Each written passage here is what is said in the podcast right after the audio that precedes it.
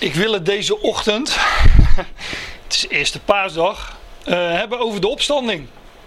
Dat lijkt me wel uh, een actueel onderwerp. Niet dat dat nou per se alleen uh, vandaag actueel is, maar. en dat ik, ik moet ook zeggen, ik stoor me meestal niet zoveel aan die kerkelijke kalender. En meestal bedenk ik ergens in de week welk onderwerp ik het de volgende zondag over ga hebben. En dan kom ik er één of twee dagen later als ik al een onderwerp heb, kom ik er dan meestal achter van, oh zondag is het paas of pinkster of wat dan ook. En dan, uh, dan denk ik van, nou ja, laat maar zitten. Maar nu was ik er een keer uh, vroeg bij. Dus uh, ik dacht, nou laten we daar dan eens over hebben. Over de, de opstanding. En ja, wat ik in ieder geval niet ga doen is, dat wil ik van tevoren graag aangeven, is alle beschrijvingen van alle evangelisten naast elkaar leggen. Want dan zouden we denk ik uh, aan een ochtend niet genoeg hebben. Want uh, dat wordt toch wel, uh, nou, toch wel tamelijk uitgebreid beschreven. Natuurlijk door alle vier de evangelisten. Matthäus, Marcus, Lucas en Johannes. Dat is met wel meer gebeurtenissen het geval, maar uh, zeker niet met alle gebeurtenissen die zij beschrijven. Maar van de opstanding dus wel en van de kruisiging natuurlijk ook. Um, ja, dit is, dit is overigens wel een ideaal onderwerp als je nou eens uh, schrift met schrift wil vergelijken. Om dat nou echt eens naast elkaar uh, te leggen. Ik heb dat zelf wel gedaan van de week. Um, gaat vrij makkelijk natuurlijk tegenwoordig met, nou ja, tegenwoordig, met, met, een, uh, met een computer en met uh, alt-tab switchen makkelijk heen en weer. Maar je zou dat ook met, als je vier bijbels hebt, zou je dat ook kunnen doen. Met één bijbel kan het ook, maar dan duurt het wat langer. Maar als je vier bijbels naast elkaar hebt liggen en je hebt één met Marcus, Matthäus, Matthäus, Marcus, Lucas, Johannes. Heb je ze open liggen, dan, uh, dan kun je dat uh, goed naast elkaar leggen. Want die beschrijvingen, die uh, ja, verschillen van elkaar zou je kunnen zeggen. Maar wat beter is natuurlijk, die vullen elkaar aan. En ehm, ja, wat, wat ik wat je merkt is dat de, als je de evangelie leest, dat alles wat in die evangelie verteld wordt, toewerkt naar deze climax, naar de opstanding. Hè? De, niet zozeer dat dat elke keer benoemd wordt. De Heer zegt wel een paar keer dat hij uh, uh, moest lijden en sterven en zou opstaan uit de dood. Maar ja, dat zegt hij echt maar een paar keer. Maar alle wonderen en tekenen die wijzen daar uh, in ieder geval daar naartoe vooruit. En uh, ja, als je de evangelie leest, dan, uh, dan werkt dat ook allemaal naar, die, naar de opstanding toe. En je ziet ook als dat feit van de opstanding beschreven is en voltooid is, ja, dan is het eigenlijk afgelopen met de beschrijving van de evangelie. Als je bij Matthäus, Marcus en Lucas wilt lezen over de opstanding, moet je in het laatste hoofdstuk zijn. He, daar wordt gesproken over de opstanding. Wordt, uh, worden kort nog wat verschijningen van de Heer na zijn opstanding beschreven. En dan is het afgelopen. En ja, daar hebben we het natuurlijk zo vaak over. Het is Paulus die juist daar begint. Die gaat daar ja, verder, zou je ook kunnen zeggen. Maar Paulus, bijvoorbeeld in 1 Korinthe 15, daar beschrijft hij het feit van de opstanding. Zegt hij: ik heb jullie als eerste overgeleverd. Dat Christus is gestorven, begraven en opgewekt op de derde dag. En dat allemaal naar de schriften, in overeenstemming met de schriften. En waar de evangeliën stoppen zou je kunnen zeggen, daar begint Paulus. Bij de opstanding van Christus. Hij kende de, de opgewekte.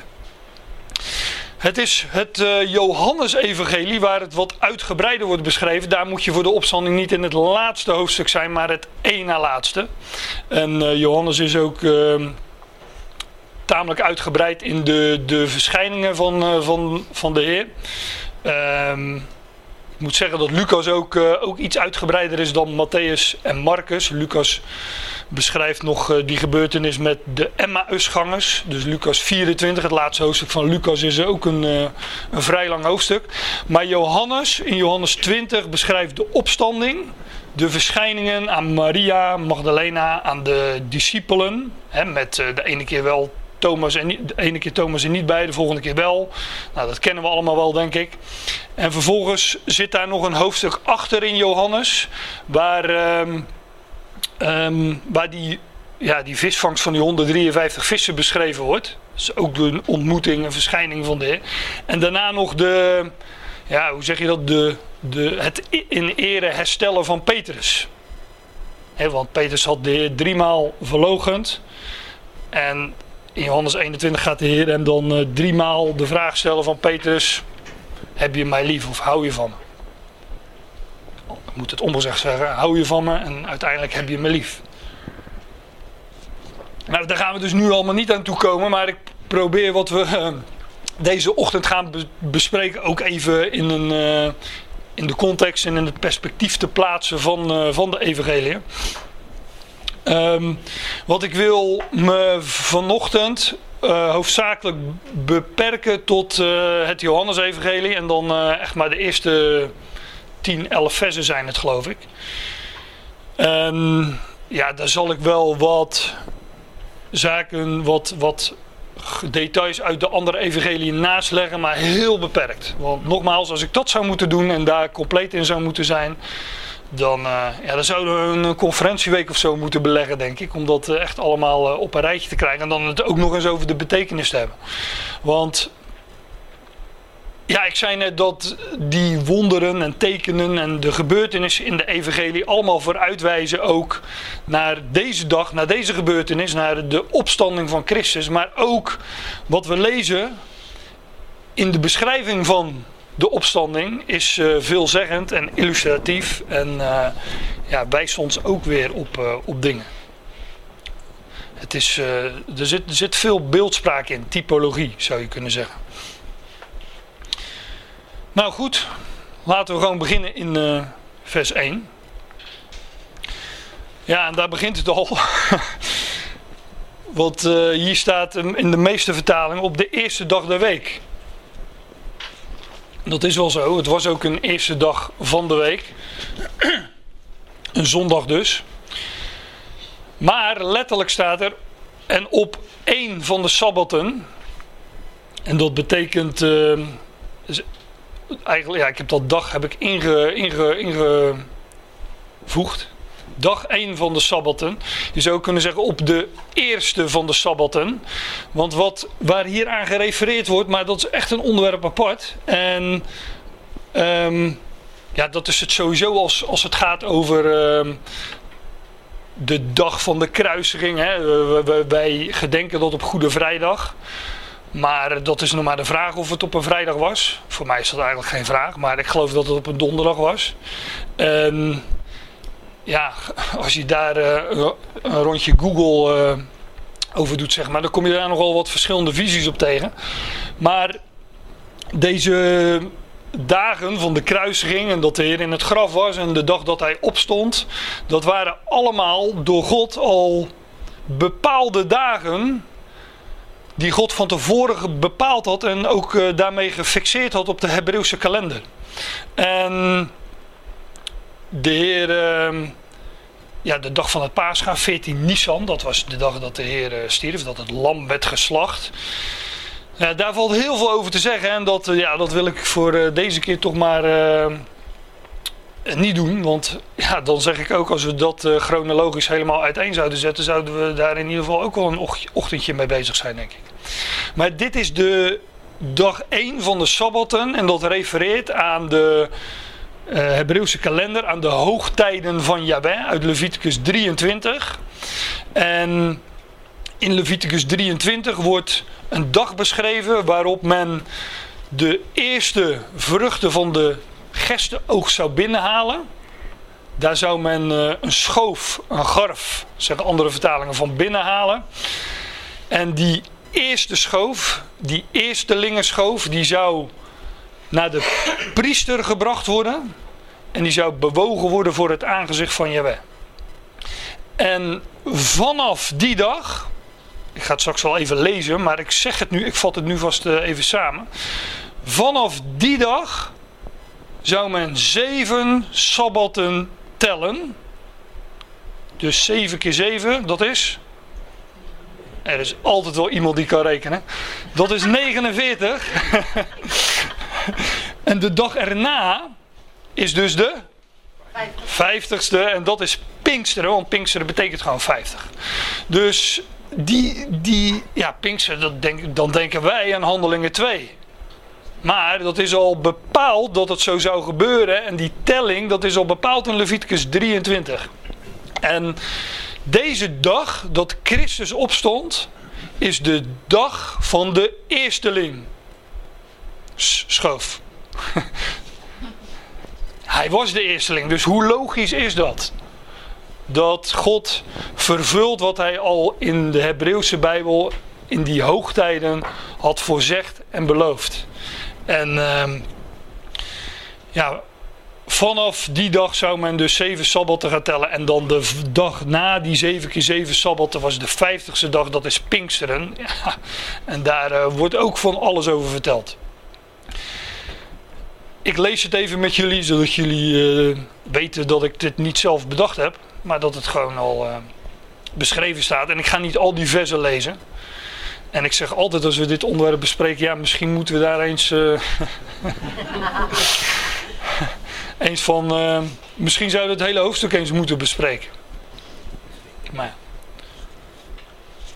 Spreek tot de zonen van Israël en jij zegt tot hen: Wanneer jullie komen in het land dat ik aan jullie geef, en jullie oogsten de oogst daarvan, dan zullen jullie een schoof van de eerste vrucht naar de priester brengen. Dit is de eerstelingsschoof. De Statenvertaler zegt geloof een garf der eerstelingen. Dus de, de eerste bundel van, uh, van, van de gerst, die werd gebundeld en die werd naar de priester gebracht. Dat is de eerstelingsschoof. Hij zal de schoof voor het aangezicht van Yahweh bewegen. En die die schoof werd dus voor het aangezicht van Jahweh gebracht. En die werd daar bewogen. Dat was dus een uh, swingende of een dansende hoge priester zou je kunnen zeggen. In ieder geval bewoog het. En dat, dat bewegen beeldt natuurlijk leven uit. Leven is beweging en beweging is leven. He, als iemand... Uh... Ja, precies. Ja. ja. kijk altijd eerst, beweegt hij nog? Ja, nou, dan, dan zal hij nog wel leven. maar die schoof, die eersteling werd voor het aangezicht van je weggebracht, die werd daar bewogen. En dat staat er nog achter voor jullie aanvaarding. Daar hebben de vertaling allemaal heel veel moeite mee gehad, maar dat heb ik gezien. Maar die schoof werd voor je bewogen en die werd daarmee een levende eersteling. Nou, dat is natuurlijk een beeld van hij die als eerste werd opgewekt en opstond uit de dood en de, en de, en de eersteling werd. Ja, wat volgde daarna nog? Nou, een hele oogst. Want uh, ja, daarna volgde nog de tarweoogst en de wijnoogst en de, de, de olijvenoogst. Nou ja, dus ik zal er nog wel een vergeten. Maar uiteindelijk ja, is die oogst compleet natuurlijk. Maar hij is de eerste, hij is de eersteling en dat wordt hier uitgebeeld. Oh, ik had hier haakjes moeten zeggen, zetten dat ik een paar versen oversla. Want er wordt nog gesproken over een offer dat ook gebracht zou worden. Maar dit is vers 15, dus bij deze, ik sla een paar versen over. En jullie zullen voor jullie zelf aftellen. Vanaf de volgende dag van de Sabbat. Vanaf de dag waarop jullie de schoof van het beweegoffer brengen. Het zullen zeven onberispelijke Sabbatten zijn. Tot aan de volgende dag van de zevende dag zullen jullie aftellen 50 dagen. en dan is het dus Pinksteren, de vijftigste. Ja, en dan worden er weer andere uh, zaken beschreven en andere details waar we nu verder niet op ingaan. Maar als het gaat om dag 1 van de Sabbaten, dan was dat dus die dag. Het was de dag, die dag, die day. Het was de dag van de eerstelingsschoof. En wat en hier, lezen, hier, wordt het, het, verslag gegeven van de eersteling die opstond uit de doden. Dus dat klopt precies. En ik, uh, ja, ik ga dat verder nu niet hard maken dat dat deze dag was. Maar uh, dat doen we een andere keer wel weer. Maar ik ga nu verder.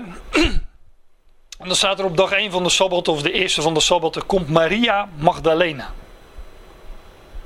En Maria Magdalena, ja, daar lezen we dan over in de andere evangelie dat, uh, dat, dat ze in eerste instantie met de andere Maria, dat was geloof ik de moeder van Jacobus uit mijn hoofd, Johanna en Salome, was ze in eerste instantie.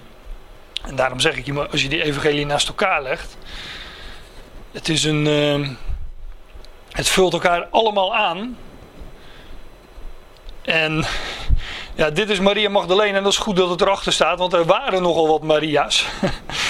stuk of drie, vier geloof ik, die uh, rondom de kruisiging en de opstanding van de Heer Jezus uh, een, uh, een, rol speelden. Maar het is Maria Magdalena die als eerste aankomt. Wordt hier beschreven. Zij was ook aanwezig bij de kruisiging en bij de begrafenis van Jezus. Dus ja, ze heeft daar toch een, een, een, een belangrijke rol. En um, ik, ik had het net over Google. Maar Google Maria Magdalena maar eens. En dan, uh, ja, dat moet je niet te lang doen. Want ook daar wordt heel veel uh, onzin over uh, verkondigd. Dat ze een, ehm, een relatie zou gehad hebben met, eh, met Jezus. Um, ik ken allemaal, nou, ik weet niet of we allemaal de boeken kennen van Dan Brown. Waarin dat beschreven wordt. De, de, de Da Vinci Code die ook verfilmd is. Nou, daar wordt dat daar wordt dat in, uh, naar voren gebracht. En het is onzin. Alleen men heeft wel redenen om tot die conclusie uh, te zijn gekomen. Want Maria, die speelt hier in deze geschiedenis, maar ook in andere gezien, echt een, een, een, sleutelrol. En zij is ook de eerste aan wie de Heer verschijnt. Ik noem dat straks nog wel, maar ik kom daar niet meer op. Maar in. Uh, Vers vanaf vers 11 begint een nieuwe paragraaf, een nieuwe pericoop. En dat is de verschijning, staat er bij mij boven, aan Maria Magdalena. Zij was dus de eerste aan wie de Heer verscheen. Ze dacht dat het de tuinman was. En dat was in zekere zin ook waar. Maar dat is, uh, een, uh, dat is even cryptisch. Misschien dat ik er straks nog meer over zeg. Maar die Maria komt daar vroeg in de morgen terwijl het nog donker is. Bij het graf of naar het graf. En um, in Marcus lees je dat heel erg, heel erg vroeg in de morgen. Als de zon opgaat. En daar staat ook bij in de andere evangelie dat zij daar kwam om het graf te bezien. En om Jezus lichaam te zalven, of te balsemen, te zalven met specerijen. En ja, dit, dit, dat, dat uh, vroeg in de morgen. Dat is wel leuk, ik had het trouwens, ga ik even terug. Dit, dit is echt zo'n veelzeggend plaatje. Het is een heel simpel plaatje, maar hier spreekt. Uh, hier zie je natuurlijk dat het graf is geopend. En waarvan wij, wij weten, oké, dan is de Heer opgestaan. Daar, kom ik, daar komen we dus zo nog op. Maar ook dat zonnetje achter dat uh, graf. Dat dat net opkomende zonnetje. Het was vroeg in de morgen inderdaad. En dat uh, vind je dus ook in al die evangeliën terug. En wat je dan eens voor jezelf zou moeten doen is dat in de Hebreeuwse Bijbel opzoeken. Die uitspraak, die term vroeg in de morgen. Nou, dan, dan, dan kom je ook allerlei figuren tegen die vroeg in de morgen opstonden. En ja, ook dat verwijst allemaal naar deze dag, is allemaal vooruitwijzing naar de opstanding van, van Christus. Vroeg in de morgen, terwijl het nog donker was, kwam zij bij het graf. En zij ziet dat de steen van de deur van het graf weggenomen is. De deur is dus gewoon de opening waar je deur kan, hè, waar je door kan. En uh, daar lag een steen voor en die steen die was weggenomen. En we lezen in de andere evangelie de, in, in Matthäus dat er een engel was afgedaald van de hemel. Die had een aardbeving veroorzaakt. En die steen was weggewenteld en hij was daar op gaan zitten. Ja, die steen was trouwens niet weggewenteld zodat de Heer eruit kon. Maar zodat de anderen erin konden. Van de week stelde ik hem aan mijn kinderen. Ik denk dat is een leuke strikvraag. En uh, een van de twee gaf ook het antwoord. Ja, dat Jezus eruit kon natuurlijk. Waarom werd de steen weggehaald? Ja, dat Jezus eruit kon. Ik zei nee. Nee, want in hetzelfde evangelie lezen we dat, uh, dat, dat de discipelen bijeen vergaderd waren om de vrezen der Joden. En met de deur op slot en dat Jezus opeens in hun midden stond. Dus die, eh, met een opstandingslichaam heb je dat niet nodig dat, eh, dat de deur open is. Hebben ze verzegeld, toch? Ja, die steen was ook nog, nog eens verzegeld. En ehm, dat staat niet in Johannes trouwens, dat die steen verzegeld was. Maar dat lees je wel in de, in de andere evangelie. Hij was verzegeld door de keizer. Dus ehm, op, op straffen des doods had de keizer die steen laten verzegelen. Dat degene die het graf zou openen, die zou gedood worden. En wat gebeurt er? Degene die het graf opent, die leeft. die is opgewekt uit de doden en die heeft als eersteling onvergankelijk leven ontvangen. En daarmee zette hij meteen de overheden en machten te kijk. En degene die de schrift, nou ja, degene die, die uh, misschien herkennen jullie hier wel in Colossense 2, ik geloof dat vers 15 is, waar, waar dat staat. Hij heeft de overheden en machten openlijk tentoongesteld en over hen getriomfeerd. Door op te staan uit de dood en door een, ja, een, een, een, een, een steen die was verzegeld met het keizerlijke zegel, de hoogste um, ja, het hoogste zegel, de, de, de, het zegel van de hoogste macht in deze wereld, die had die steen verzegeld en gezegd van ja, degene die dit zegel verbreekt, die zal moeten sterven. Want het was op straffen des doods als men die, uh, dat zegel verbrak. En degene die het zegel verbrak, die heeft juist de dood achter zich en die staat op als eersteling uit de doden. En uh, ja, die, doet juist, die zal ook juist de dood er niet doen. Dat, dat is natuurlijk echt humor als je het zo bekijkt. Want die. Um, ja, ik, ik zei, ik ga niet al die evangeliën ernaast maar ik heb dat zelf al gedaan, dus het komt allemaal bovendrijven nu. Maar wat er gebeurde was dat er een wacht ook bij dat graf was gezet door de Romeinen. Want de Joden hadden gezegd van ja, maar deze bedrieger heeft gezegd dat hij uh, na drie dagen zou opstaan. En uh, verzegeld dus het graf en, en, en toen zei, uh, wie was het, Pilatus geloof ik, van nou hier heb je een wacht. En zet die maar bij het graf. Maar die wacht die bestond geloof ik ook uit een aantal Romeinse soldaten. Sommigen zeggen zes, sommigen zeggen acht. Maar een wacht was een ja, een heel gezelschap. En die was daar bij het graf gezet. En die waren zich de. Uh, die waren kapot geschrokken. die waren zich kapot geschrokken en die waren gevlucht. Vanwege die aardbeving en die eng Waarom zitten jullie allemaal te lachen?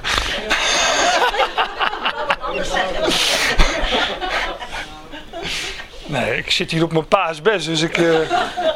En het wordt uitgezonden, denk ik. Ik spoel mijn mond even.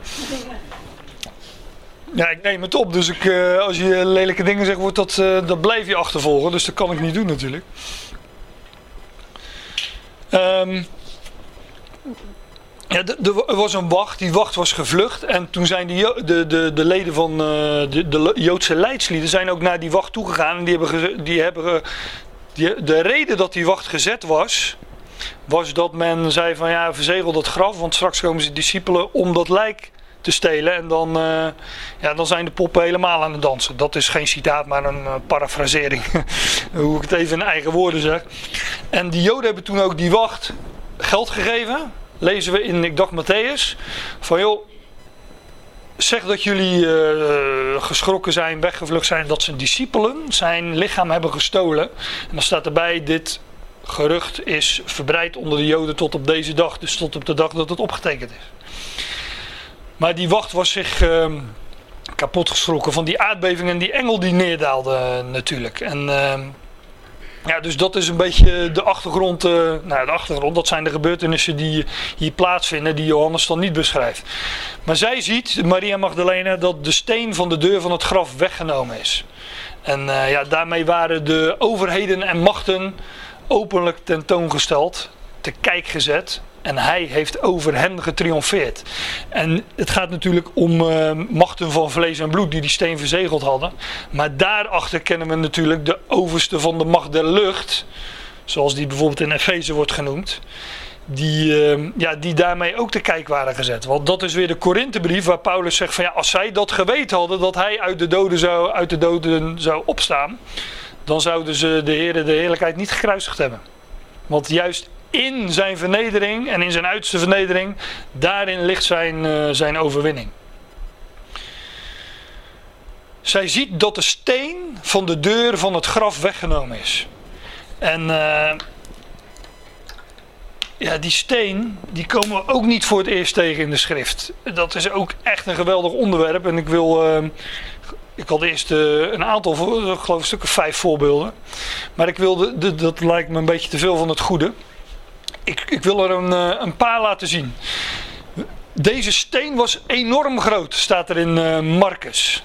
Nou, dat lezen we al in Genesis over enorm grote stenen. Hier staat niet bij dat hij enorm groot was, maar de, de, hier, wordt ook gesproken van een steen. Jacob, die, uh, Jacob bij Bethel, hè, zo, dat is uh, waar, waar hij die droom had van die ladder naar de hemel. Daar staat, Jacob staat de volgende ochtend vroeg op. Kijk, dat, dat is er dus eentje. En hij neemt de steen die hij als zijn hoofdkussen geplaatst had.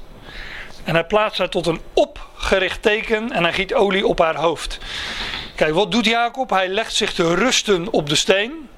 En ja, dat is ook, uh, dat staat gewoon letterlijk in de schrift, 1 Korinthe 10. De steen, de rots, dat is een andere rots, maar het is altijd dezelfde. In Exodus, de steen is Christus. Staat, staat gewoon in 1 Korinthe 10. Die steen, die rots, die representeert Christus. Is een uitbeelding van Christus. En Jacob legde zijn hoofd te rusten op die steen. Als beeld dat hij uh, leefde uit de beloften aan Christus. Daar rust hij op. Dat, ik weet wel, op Jacob valt natuurlijk voor alles aan te merken. Want meteen als hij dit gedaan heeft, gaat hij God ook weer een belofte doen. Dat hij heel zijn leven een beetje last van. Niet, dat hij niet gewoon kon vertrouwen op de belofte, maar altijd zelf zijn steentje bij wilde dragen. Tot dat ene moment. En dan uh, wordt ook zijn naam veranderd. Dat hij uh, in gevecht is met die engel en wordt aangeraakt aan de heup. En uh, vanaf dat moment kreupel is. Maar in wezen is hij daar impotent en zelf niet meer vruchtbaar. En dan gaat hij op de Heer vertrouwen. Dat is eigenlijk het idee achter dat verhaal. Maar ik moet verder. Jacob staat de volgende ochtend vroeg op. Hij neemt de steen die hij als zijn hoofdkussen geplaatst had. En hij wentelt die steen, zeg ik nu even. Maar de, ja, die steen die lag en hij zet hem rechtop. Dus dat is ook een wenteling. En hij plaatst haar tot een opgericht, een opgewekt teken. Wat natuurlijk gewoon een beeld is van de opgewekte Christus. En wat doet hij dan? Hij giet olie op haar hoofd. Ja, op haar top staat er dan in de meeste vertalingen. Maar hier staat gewoon het Hebreeuwse woord rash. Wat uh, meestal vertaald wordt met hoofd. Soms met top, maar een top of een, een top is een hoofd. Dus hij giet olie op de top van de steen en zalft daarmee die steen. En zalven, dat is in het Hebreeuws Mashiach. Dus hij maakt die opgerichte steen tot een Messias. Nou, die uh, beeldspraak kan je toch niet ontgaan, uh, zou ik zeggen. En het is Jacob een hoofdstuk later, die, uh, ja, dit is echt een schitterend verhaal. Er komt de voorgeschiedenis, Jacob komt bij een put. Een grote put met een hele grote steen daarop. En daar zijn drie kudden verzameld bij die put. En Jacob zegt tegen die, uh, uh, de, degene die die kudde leiden, uh, zegt hij van, kennen jullie mijn, kennen jullie Laban? Ja, die kennen we wel. En, um, straks zal zijn dochter Rachel komen, zeggen, ze, zeggen die herders dan uh, tegen hem. En dan zegt hij van, nou, de dag is nog lang. Als jullie nou gewoon even je schapen te drinken geven, kan je daarna nog gaan, uh, gaan grazen. En dan, nou, dan zien we de rest vanzelf komen. En dan zeggen ze, dat kan niet, want wij wachten tot alle kudden verzameld zijn. En pas dan, met elkaar is het idee, halen we die steen van die put af. Want die steen was blijkbaar enorm groot. En moet je kijken wat je dan leest. Want we denken als het Simpson sterk was. Maar terwijl, Simpson was ook sterk, maar terwijl hij nog met hen sprak, kwam Rachel met het kleinvee van haar vader. Die Laban dus, want zij was een herderin. En het gebeurde toen Jacob, Rachel, de dochter van Laban, de broer van zijn moeder, en het kleinvee van Laban, de broer van zijn moeder, zag. Dat Jacob naar voren liep de steen van de opening van de put wentelde en het kleinvee van Laban, de broer van zijn moeder, te drinken gaf. Dus ja, wij denken altijd die, die, die Jacob, dat was een uh, sissie, hoe zeg je dat in het Nederlands? Een, uh, een mietje, ja. Want die was altijd bij zijn moeder en uh, die maakte borden met soep en zo. Maar, en Esau, dat was een beer. En, maar, maar hier is het Jacob die, ja, die zich even, wij zouden naar de mensen gesproken zeggen dat hij zich even uit ging sloven toen hij Rachel zag. maar normaal moest men wachten tot de kudde verzameld waren met z'n allen, zij met z'n allen die steen van de put uh, wentelden. Maar hier zie je Jacob ziet Rachel. En hij loopt naar voren en hij wentelt die steen van de opening van de put. En hij geeft dan, dat staat erbij, het kleinvee van Laban, de broer van zijn moeder, te drinken. En dat is een uitbeelding van hoe ver voordat de kudden verzameld zouden worden, de steen zou weggewenteld worden en er een deel, één kudde is, die als eerste te drinken krijgt. Want dat wordt hier uh, gezegd. En ja, in de toekomst zullen alle volkeren verzameld worden. Zullen al, alle kudden verzameld worden. En, maar ver daarvoor, net als die oogst, alle oogst zal verzameld worden, alle kudden zullen verzameld worden. Maar ver daarvoor wordt die steen weggewenteld en is er een groep van eerstelingen die te drinken krijgt. En ik, uh, nou je zou kunnen zeggen dat, die, dat, ja, dat Rachel de aanstaande bruid is. dus dat Jacob, die later Israël genoemd wordt, uit liefde voor Rachel de steen wegwentelt. Ja, dat is natuurlijk allemaal uh, dubbelzinnig. En uh, nou, ik heb er ook niet veel moeite mee om in Rachel een type van uh, de Ecclesia te zien. Want dat is uiteindelijk toch de groep van, eerste, de, de, de groep van eerstelingen die van het water drinkt. Maar ook Israël worden eerstelingen genoemd. Alleen dan op een, uh, op een ander vlak. Maar daar gaat het me nu even niet om, om, uh, om die verschillen. Maar ja, de steen wordt weggewendeld voor, ver voordat de kudde verzameld worden. En er is een groep van eerstelingen die te drinken krijgen. Een van mijn uh, favoriete verhalen uit uh, de schrift is die van Daniel. Ik vind het echt een geweldig verhaal, Daniel in de leeuwenkuil.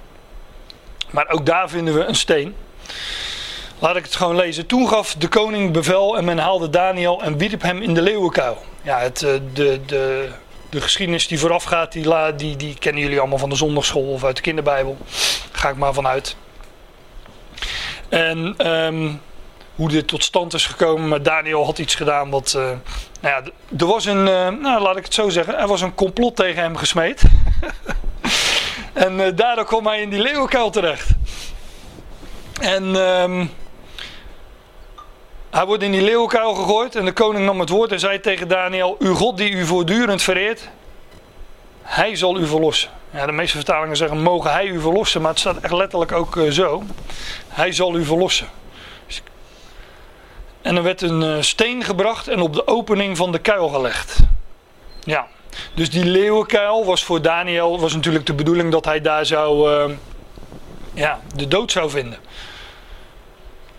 De koning, de koning verzegelde die met zijn ring en de ring van zijn machthebbers, zodat de met betrekking tot Daniel niet veranderd kon worden. En uh, het was Darius de Meder, dacht ik, die dit uh, zo besliste. Dus dit was een wet van Mede en Persen. Ja? Ja, vergelijk Matthäus 27 waar ook gesproken wordt over die, uh, die verzegeling van dat graf. Maar daar hebben we het dus al over gehad. Vroeg in de morgen toen het licht werd, ook hier weer, stond de koning op. Ah, dat moet iets met opstanding te maken hebben, wat we hier gaan lezen. Weet je, als je daar eenmaal, als je daar eenmaal uh, lucht van hebt gekregen, hè, van vroeg in de morgen en van uh, toen stond hij op.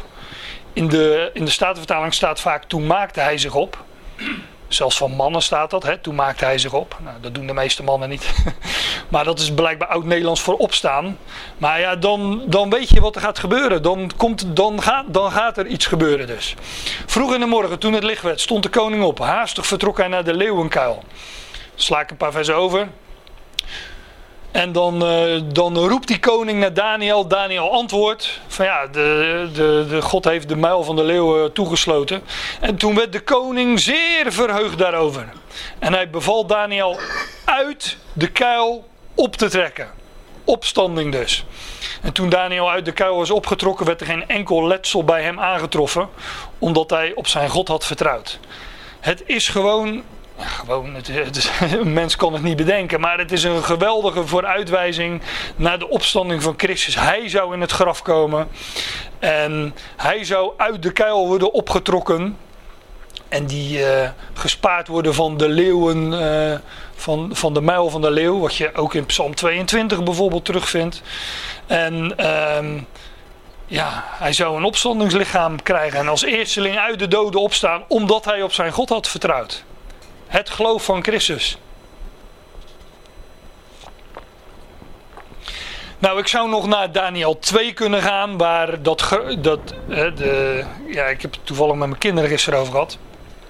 Waar dat gesproken wordt van dat beeld van goud, zilver, koper, ijzer en leem. Wat een uitbeelding is van al die wereldrijken die er geweest zijn. En dat laatste wereldrijk wat er nog zal zijn. En dan lees je dat een steen, die niet door mensenhanden was afgehouden van de berg, rolt, wentelt dus, ook een uh, rollende steen. En die verpulvert dat hele beeld. En die, zal, dat, die steen die vult dan de hele aarde. En dat is een uitbeelding van, ja dat staat er allemaal gewoon bij in Daniel 2, van dat koninkrijk van Israël, waar met de Messias aan het hoofd dat de hele aarde zal vervullen. Oftewel, alle kudden zal verzamelen. Oftewel, de hele oogst zal binnenhalen. Nou geweldig, dat is allemaal vanwege de opstanding van Christus. Dat is uh, ja, universeel. Daar eh, niet aan te ontkomen. Dat, dat is ook het mooie van, uh, van de geschiedenis waarover we het uh, deze ochtend hebben. En dat vind je de hele schrift door al voorzegd en geïllustreerd. Van hij die de dood zou overwinnen en uit de kuil zou worden opgetrokken. Ja, we zijn in vers 1 uh, nog. Nou ja, we gaan nu naar vers 2. Ik ga al een beetje tempo maken hoor. Op dag 1 van de sabbat komt maar. Ik lees het vers nog even, omdat we een, uh, een uitstapje hebben gemaakt. Maar ik vond het echt te mooi om te laten liggen. Op de eerste van de sabbat komt Maria Magdalena vroeg in de morgen, terwijl het nog donker is, naar het graf. En zij ziet dat de steen van de deur van het graf weggenomen is. Zij rent dan en zij komt bij Simon Petrus en bij de andere leerling van wie Jezus veel hield. En zij zegt tegen hen: Ze nemen de Heer weg uit het graf en wij weten niet waar zij hem plaatsen. Hier zie je dus dat de geschiedenis van Maria Magdalena wordt onderbroken. Want die gaat pas in vers 11 verder. En ja, dat zeg ik nu even, we gaan die versen niet bespreken. Maar in vers 11 lees je dat Maria Magdalena een, als eerste een ontmoeting heeft met de Heer. Zij is de eerste die deel heeft aan de opgewekte Christus. Zij denkt dat het de tuinman is, de hovenier. De eerste die de Heer ziet toen hij opstond uit de dood was Maria Magdalena. En ik verwijs nu even naar de studie die we hadden over Efeze, Efeze 5. Daar vertelde ik van, daar in Efeze 5 gaat het over Adam en Eva. Adam werd in een diepe slaap gebracht. En de Heer nam terwijl hij sliep uit hem een, een, een, een zijde of een rib of hoe je het ook wilt zeggen. En daar maakte hij Eva van. En toen sloeg Adam zijn ogen open. En de eerste die hij zag was Eva. Nou, toen hebben we besproken dat Eva daar een beeld van de Ecclesia is. Zij zijn eigenlijk eh, één lichaam. En, zij, en hier zie je dat Maria Magdalena, nou dat zie je hier niet, maar dat zie je vanaf vers 11. Dat zij de eerste is die een ontmoeting heeft met de opgewekte Christus. En zij is daarmee een beeld van de Ecclesia. Misschien dat we. Ik heb nog niet bedacht waar we het volgende keer over gaan hebben. Maar misschien eh, dat ik gewoon verder ga in vers 11. Want dat is wel echt heel mooi. Maria is een beeld van de Ecclesia. Zij is, de eerste, zij is degene die als eerste een ontmoeting heeft met de, eer, met de Heer. Ja, en zij gaat vervolgens ook tegen de twaalf getuigen van de opgewekte Christus. Nou, dat is. Zij gaat, zij gaat ook als eerste dat ze hier spreken over het verborgen lichaam. Het lichaam is weg. Dat, zij doet dat tot eh, Simon Petrus en de discipel van wie Jezus veel hield. De discipel die Jezus lief had, hè, dat, is, eh, de benaam, dat is de, zoals Johannes zichzelf beschrijft in zijn eigen evangeliebeschrijving. En zij gaat zeggen dat de Heer verborgen is. Ja, nu spreek ik natuurlijk ook een beetje in beeldspraak, maar dat is een plaatje van onze tijd waarin de, normaal gesproken zou het zijn dat Israël spreekt tot de natieën. Maar in onze tijd is het zo dat de Ecclesia juist spreekt tot de twaalf. Petrus dan ging naar buiten en de andere leerling, daar is hij weer, dat is Johannes dus. En zij gingen naar het graf. Je hebt niks onder je arm, maar wat, loop je met je ziel onder je arm? Nou, ehm, waarom zou het dan geen wifi? Nee, daar kan ik ook echt niks aan doen. Dus je kan even gaan zitten en. niet. nee.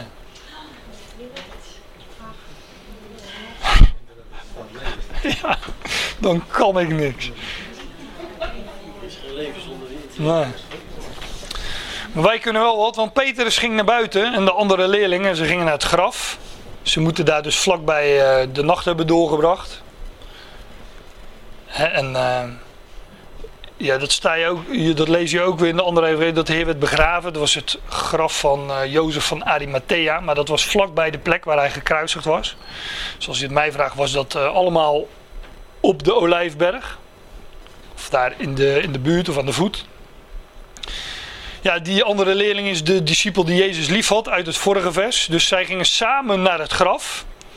En de twee renden tezamen. En de andere leerling loopt vooruit. Sneller dan Petrus en hij kwam eerst bij het graf. Ja, wij lezen dat gewoon en eh denken, ja, het zal wel. Maar je kunt je toch afvragen van, ja, waarom staan dit soort details beschreven? Ja, wat, wat, wat kan ons het schelen wie daar als eerste was? En, eh, het is toch geen wedstrijd?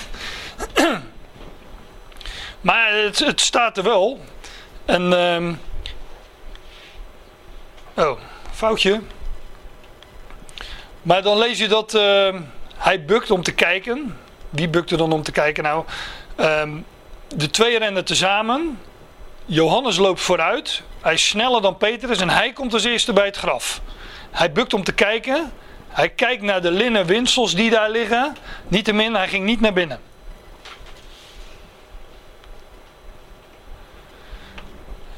In eh, Johannes 19, dat is dus het hoofdstuk hiervoor. Daar lees je dat. ehm, ehm, nou, laat ik het voorlezen. Daarna vraagt Jozef van Arimathea, een leerling van Jezus, het lichaam van Jezus te mogen wegnemen. En Pilatus staat er toe. Hij kwam dan en hij neemt zijn lichaam weg. En Nicodemus kwam ook, die de eerste keer s'nachts naar hem toe kwam. En hij brengt een mengsel van mirre en aloe, ongeveer 100 pond. Dat schijnt een kilo of eh 30 te zijn. 2,33. Zij namen dan het lichaam van Jezus, zij binden het in linnen winsels met de specerijen, zoals ze bij de Joden het gebruik is om ter aarde te bestellen. Nou, hou even vast dat Johannes eh, daar aankwam als eerste, maar niet naar binnen ging. Dat is al opmerkelijk, want Peter noemen we altijd een haantje de voorste, dus je zou eh, toch verwacht hebben dat die de wedstrijd wint. Maar die parkeren we even. We gaan eerst even naar die eh, linnen winsels. En waarom lees ik dit uit Johannes 19? Nou, Jezus was in, eh, in linnen gewonden, gewikkeld, ingewikkeld. En je leest dat hij ge- gebalsemd wordt met een mengsel van mirre en aloe. En dat, eh, ja, dat, dat hij daar dus mee is, is gebalsemd. He, met, met, de, met de linnen winsels en met die specerijen. Dus daar is hij eh, in eh, geprepareerd. En als hij, als hij dus binnenkomt om daar te kijken, dan is de Heer is daar niet. Want hij is opgestaan. Hij is opgewekt. Maar wat hij ziet is die linnen winsels. Maar dat is geen. Eh, dat is niet netjes op eh, rolletjes eh, gelegd door de Heer en aan de kant gelegd of zo. En het is ook niet ingezakt omdat dat lichaam daaruit verdwenen is. Dat lichaam stond letterlijk stijf van de specerijen. En daarom lees ik deze versen er even bij. En wat, wat hij dus ziet, is een. ehm, ja, een mummie is het niet, want in een mummie is de dode nog aanwezig. Maar het is een kokon van linnen winsels met specerijen. Hij ziet een, een, een lege huls daar liggen van die winsels die geprepareerd zijn met specerijen. En dit beeld, dat kennen wij natuurlijk uit de natuur. Van een rups die zich verpopt en eh, als het ware daar eh, sterft in die, eh, in die omhulling die hij daar maakt. En vervolgens daar uitbreekt in, ja, in, een, in een totaal nieuw lichaam. Van een aards naar een hemelslichaam. En hij vliegt daar eh, als, een, als een hemelswezen zo de, de lucht, de hemel in. Dus ja, dat is, is natuurlijk echt een eh, schitterend beeld wat we vinden in de natuur. Maar dit is wat. ehm, wie was het nou? Was het nou Johannes of Petrus? Nou ga ik ze zelf door elkaar halen. Wie, ging als eerste? Eh, hij bukte om te kijken, het was Johannes. Hij, en hij kijkt naar de linnen winsels die daar liggen en hij ging niet in. Maar dit zag hij liggen. Nou ja, zoiets. Een, een lege kokon. Simon Peters dan, die hem volgt, komt ook. En hij kwam het graf binnen. En hij aanschouwt de linnen winsels die daar liggen. En ik zei net dat de geschiedenis van Maria onderbroken wordt, maar hier wordt Johannes weer onderbroken door Petrus. Dus dat herhaalt zich. En dat zeg ik wel vaker met typologie. De dingen worden, ja, die worden, die worden herhaald, zodat het ons niet zou ontgaan.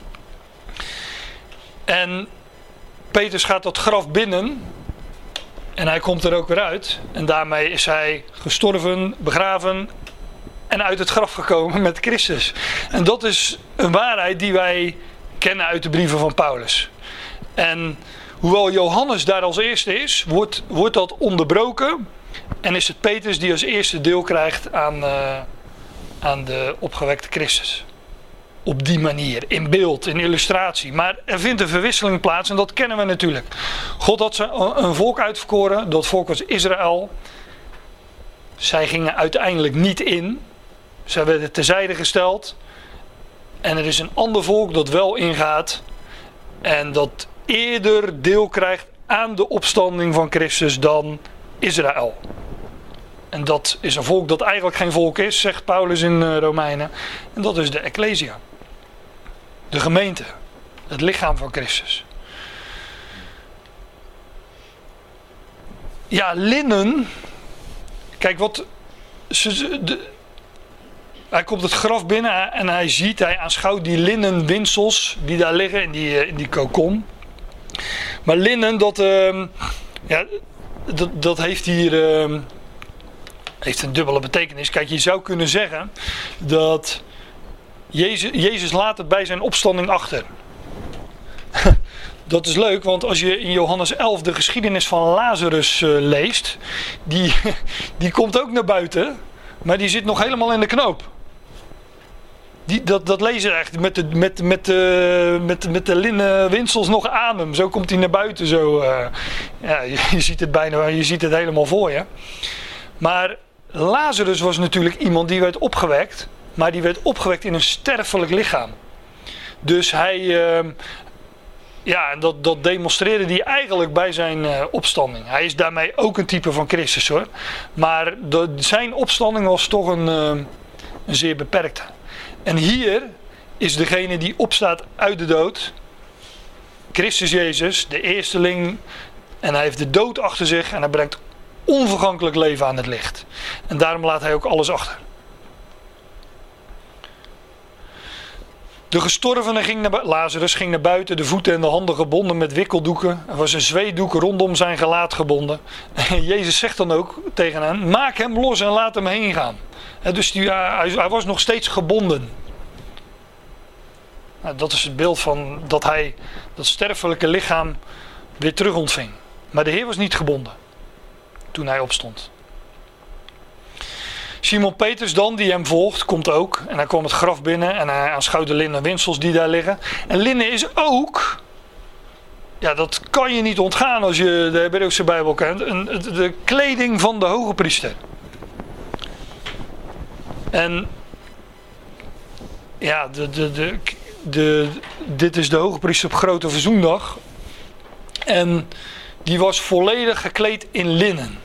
En in de Hebreeënbrief, het is een onderwerp op zich, daar, daar, daar wordt van de Heer gezegd dat hij hoge priester werd in zijn opstanding naar de kracht van onvernietigbaar, onvergankelijk dus, leven.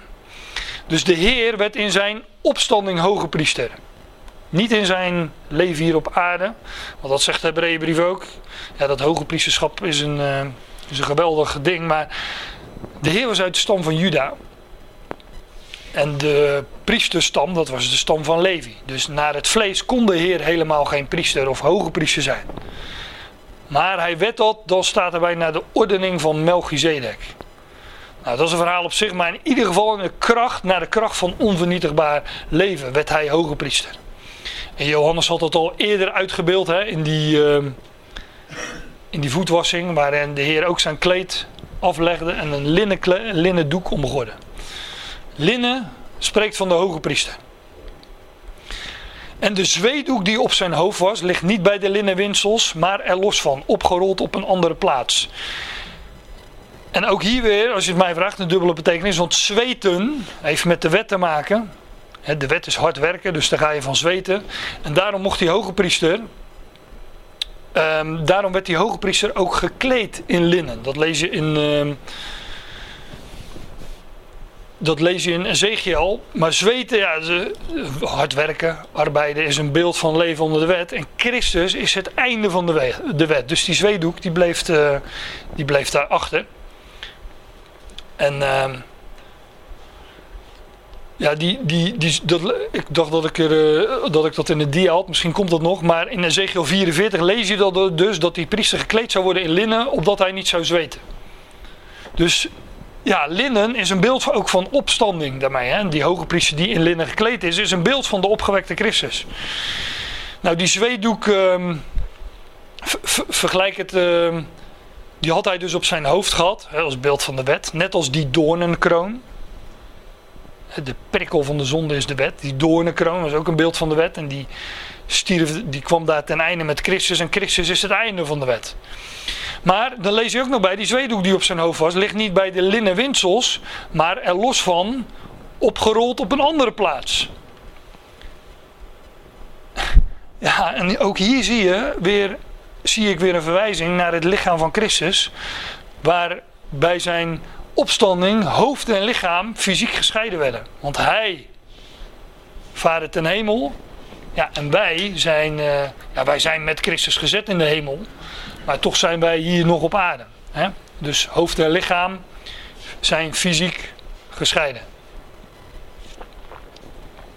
Kennen jullie nog zo'n geschiedenis waar hoofd en lichaam gescheiden werden? Goliath. Oh ja, dat is er ook nog een. Ja. Ja. Nou, ik heb een andere. Ook met een steentje. Ja, dat was ook met een steen. ja. De, de vijfde, hè? Maar ik heb een andere, en uh, ik zeg er meteen bij, ik weet dat er mensen moeite mee hebben als je aan een, uh, aan een, aan een uh, geschiedenis met een hele negatieve betekenis, een hele, een hele negatieve betekenis, een positieve betekenis geeft. Maar dan zeg ik van ja, God doet toch alles meewerken ten goede. En ook het kwade heeft hij geschapen voor zijn doel. Lezen in Jezaja 45. Maar wat dacht je van Johannes de Doper? Die werd onthoofd. En lees het maar na in uh, Matthäus 14 en Marcus 6. Johannes werd onthoofd in de gevangenis. Zijn lichaam was dus in de gevangenis. Weten jullie nog, Efeze? Ik, de gevangene van Christus Jezus, dat de Ecclesia, het lichaam van Christus, ja, daar is de gevangenisuitbeelding van. Denk ook aan de geschiedenis van Jozef, Paulus in de gevangenis enzovoort. Maar hij werd onthoofd in de gevangenis. En wat gebeurde met het hoofd? Dat werd naar de feestzaal gebracht. En hoe kwam dat? Vanwege het overspel van de vrouw. Israël. Israël, juist. Want het verhaal hierachter is dat Herodes, die had een broer en die broer heette Filippus. En Filippus had een vrouw, die heette Herodias. En Herodes dacht van ja, ik neem die vrouw.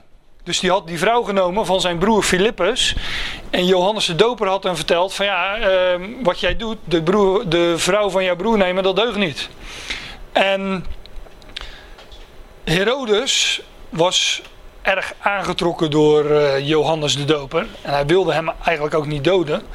Maar de dochter van, kijk, Herodia, Herodias, die vrouw dus, die kon, die kon Johannes niet uitstaan. En toen Salome, de dochter van Herodias, ging dansen op dat feest. Toen zei die koning met zijn waarschijnlijk dronken hoofd, zei van nou, je hebt zo mooi gedanst, alles wat je aan me vraagt, dat geef ik je al eens de helft van mijn koninkrijk. Toen ging ze even om raad vragen aan haar moeder. En die zei van nou vraag maar om het hoofd van Johannes de Doper. En dus vanwege het overspel van de vrouw werd Johannes onthoofd. En werden hoofd en lichaam gescheiden. En ja, Israël, die ook overspel pleegde. Niet geloofde. eh nou ja, kleurde, kleurde plaatjes zelf in zou ik zeggen. Maar daar zit, als je het mij vraagt, een diepere betekenis in. Hadden het opgerold van die hoofddoek. Mhm. Die winsters lagen er zomaar. Ja, dat kon je ook niet anders. Maar dat was netjes opgerold. Ja, ik weet niet of het er zo staat. We kunnen eens kijken. Ja, ja dat eh, lijkt wel alsof, eh, alsof die wel eh, gevouwen waren. Ja. Hè, want dit woord heeft. Dit woord heeft blijkbaar met eh, vouwen te maken. Inwikkelen. Nou ja. Ik. ehm, het was in ieder geval ingewikkeld, maar of we dan ook. ehm, Kijk, als je iets oprolt, dat betekent dat je het uitwikkelt en weer oprolt op een andere plaats. Dus of, de, of, de, of dit woord dat echt zegt, dat durf ik niet te zeggen. Ik weet ook niet of zijn hoofd ook. eh, ehm, hoe, hoe, hoe- of die eh, doek om het hele hoofd zat, ook om het gezicht. En of die ook gebalsemd was, dat, eh, dat weet ik niet. Dat. eh, Nee, dan staat het er zomaar. ja, nou ja, zomaar. Er staat in ieder geval dat hij. ik weet niet of het er zomaar staat, maar misschien dat wij het. Dat in ieder geval, ik, ik, ik weet het niet. Het staat er nooit zomaar. Dat, dat geloof ik niet. Nou, het, het, het, Dan twijfel ik liever aan mezelf. het lijkt van, eh, ik heb het opgeruimd, ik ga weg. Ja, maar dat was hij inderdaad. Hij was weggegaan. Ja. Maar de nadruk ligt hier wel dat hij eh, op een andere plaats was eh, eh, opgerold of gelegd in ieder Dat geval. heeft toch ook met de wet te maken? Ja, ja. Ja, het einde van, het einde van de wet is Christus, dus dat, dat sowieso. Maar ook in type natuurlijk van hoofd en lichaam die gescheiden zijn.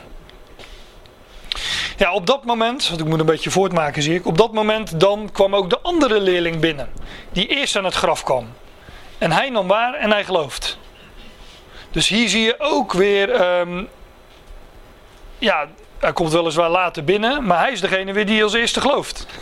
dus ook hier weer die, eh, die verwisseling. Petrus gaat eerst naar binnen, maar Johannes gelooft als eerste. Petrus gelooft dan nog niet, maar ehm, ja, je leest in 1 Korinthe 15 dat de Heer ook aan Petrus is verschenen. En dat vinden we weer niet in de evangelie. Ja, volgens mij noemen de Emmausgangers dat ook. Dat de Heer is aan, aan Kefers of aan Petrus verschenen. Nou ja.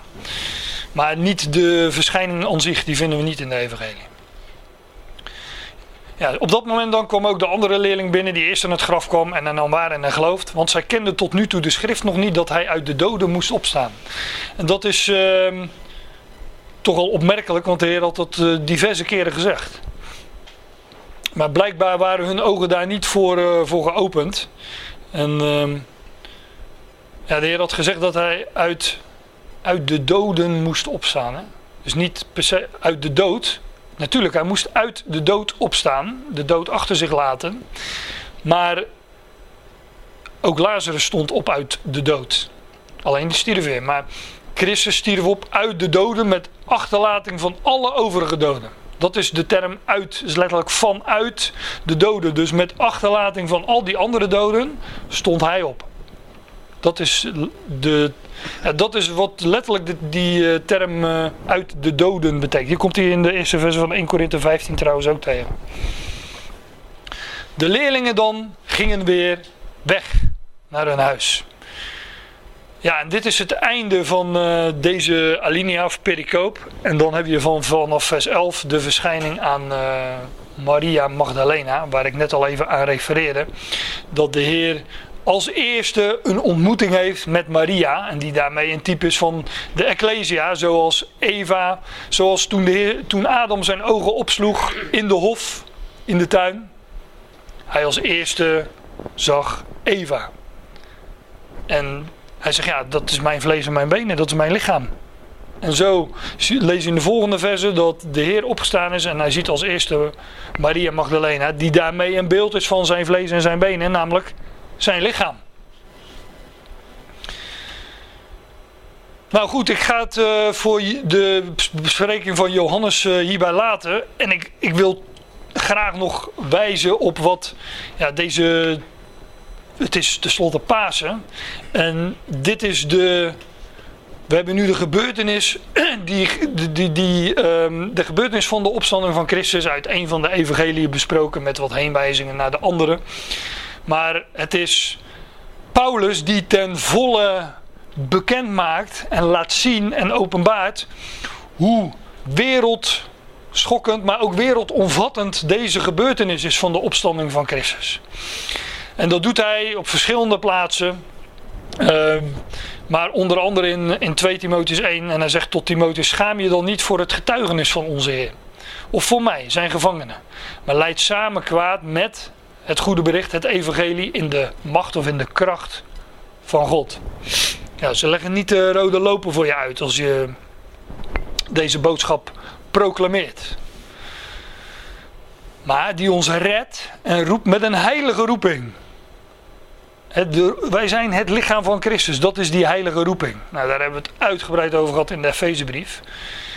Van tevoren bestemd, geroepen met een heilige roeping. Maar hij redt ons nu al en daar mogen wij uit leven. En hij roept ons met een heilige roeping, namelijk als het lichaam van Christus.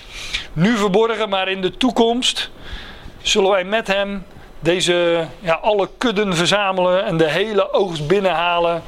Uh, en deze hele schepping onderschikken onder zijn voeten. Want wij zijn zijn voeten, hè, zijn lichaam.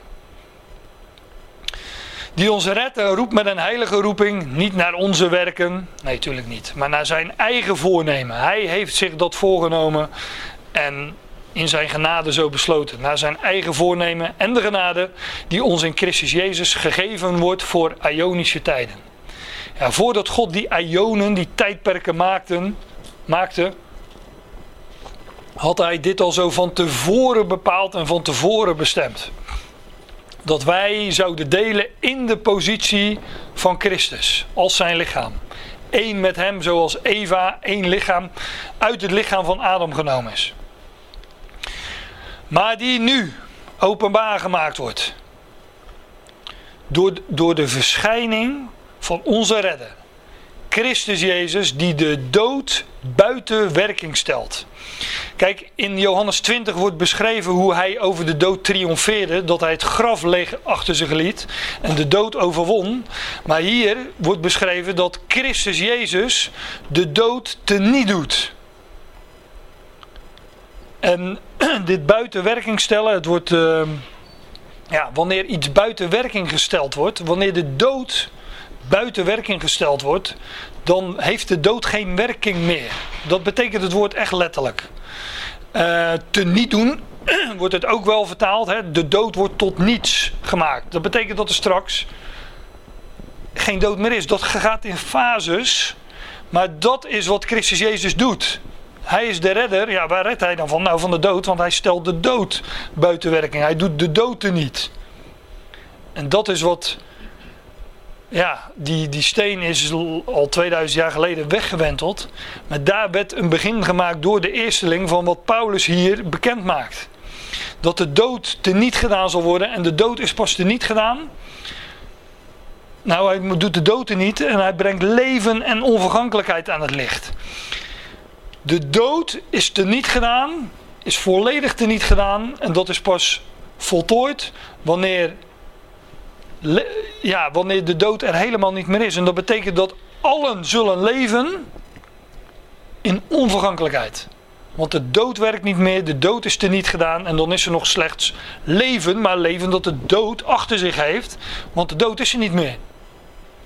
En dat mocht Paulus bekendmaken, ja, door het evangelie. Want het evangelie is zelfs nog meer dan wat Paulus hier naar voren brengt. De verzoening van het heelal houdt nog meer in dan het leven, dan het teniet van de dood en het levend maken van allen die in eh, adem sterven. Maar Paulus is degene die dat bekend mocht maken en dat is wat wij op een dag als deze ook eh, ja, dat, eh, mogen herdenken, maar dat doen we eigenlijk elke, niet eens elke zondag, niet eens elke eerste dag van de week, maar daar leven we uit, elke dag. Dat is ons fundament. Daar ga ik het bij laten voor nu. En dus ik zeg. Amen. Ik stel